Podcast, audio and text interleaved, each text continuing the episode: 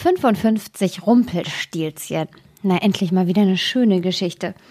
Es war einmal ein Müller. Der war arm, aber er hatte eine schöne Tochter.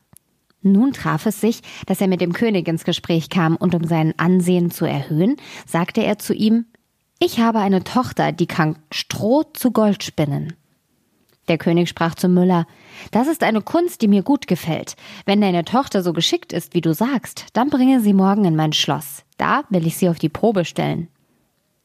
Als nun das Mädchen zu ihm gebracht wurde, führte er es in eine Kammer, die ganz voll Stroh lag, gab ihr Rat und Haspel und sprach Jetzt mach dich an die Arbeit, und wenn du diese Nacht durch bis morgen früh dieses Stroh nicht zu Gold versponnen hast, musst du sterben. Darauf schloss er die Kammer selbst zu, und sie blieb allein darin. Da saß nun die arme Müllers Tochter und wusste um ihr Leben keinen Rat. Sie verstand gar nichts davon, wie man Stroh zu Gold spinnen konnte, und ihre Angst wurde immer größer, so dass sie endlich zu weinen anfing. Da ging auf einmal die Tür auf, und herein trat ein kleines Männchen. Das sprach Guten Abend, Jungfer Müllerin, warum weint sie so sehr? Ach, antwortet das Mädchen, ich soll Stroh zu Gold spinnen und verstehe nichts davon. Sprach das Männchen Was gibst du mir, wenn ich's spinne? Mein Halsband, sagte das Mädchen. Das Männchen nahm das Halsband, setzte sich vor das Rädchen und schnurr, schnurr, schnurr, dreimal gezogen, war die Spule voll. Dann steckte es eine andere auf und schnurr, schnurr, schnurr, dreimal gezogen, war auch die zweite voll. Und so ging's fort, bis zum Morgen. Da war alles Stroh versponnen und alle Spulen waren voll Gold.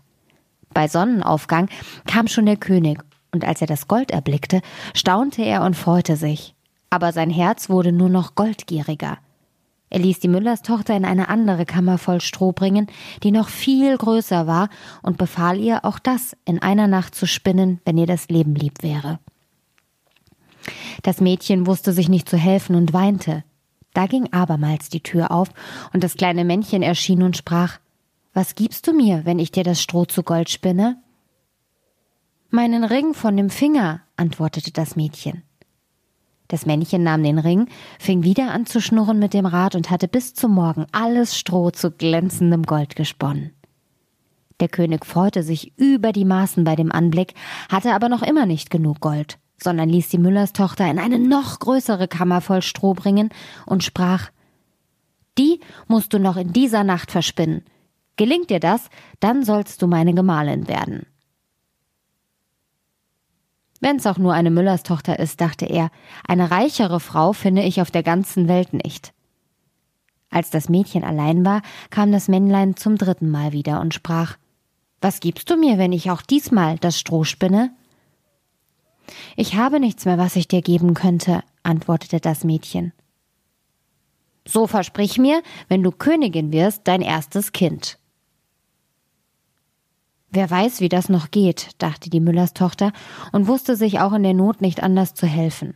Sie versprach also dem Männchen, was es verlangte, und das Männchen spann dafür noch einmal das Stroh zu Gold. Und als am Morgen der König kam und alles fand, wie er gewünscht hatte, hielt er Hochzeit mit ihr, und die schöne Müllers Tochter wurde eine Königin. Im nächsten Jahr brachte sie ein schönes Kind zur Welt und dachte gar nicht mehr an das Männchen. Da trat es plötzlich in ihre Kammer und sprach Nun gib mir, was du mir versprochen hast. Die Königin erschrak und bot dem Männchen alle Reichtümer des Königreichs an, wenn er ihr nur das Kind lassen wollte. Aber das Männchen sprach Nein, etwas Lebendes ist mir lieber als alle Schätze der Welt. Da fing die Königin so zu jammern und zu weinen an, dass das Männchen Mitleid mit ihr hatte. Drei Tage will ich dir Zeit lassen, sprach er. Wenn du bis dahin meinen Namen weißt, sollst du dein Kind behalten.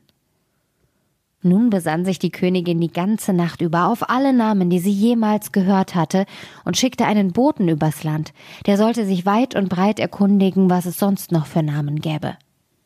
Als am anderen Tag das Männchen kam, fing sie an mit Kaspar, Melchior, Balthasar und sagte alle Namen, die sie wusste der Reihe nachher, aber bei jedem sprach das Männlein So heiß ich nicht.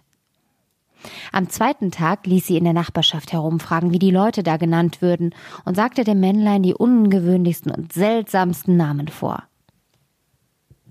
Heißt du vielleicht Rippenbiest oder Hammelswade oder Schnürbein? Aber es antwortete immer, so heiß ich nicht. Am dritten Tag kam der Bote wieder zurück und erzählte, neue Namen habe ich keinen einzigen finden können.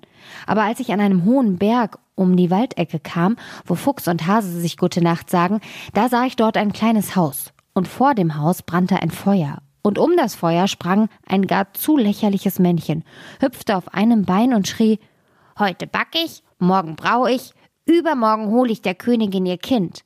Ach, wie gut, dass niemand weiß, dass ich Rumpelstilzchen heiß. Da könnt ihr euch denken, wie froh die Königin war, als sie den Namen hörte. Und als bald darauf das Männlein hereintrat und fragte, Nun, Frau Königin, wie heiß ich? fragte sie erst, Heißt du Kunz? Nein. Heißt du Heinz? Nein. Heißt du etwa Rumpelstilzchen? Das hat dir der Teufel gesagt, das hat dir der Teufel gesagt, schrie das Männlein und stieß mit dem rechten Fuß vor Zorn so tief in die Erde, dass es bis an den Leib hineinfuhr. Dann packte es in seiner Wut den linken Fuß mit beiden Händen und riss sich selbst mitten in zwei.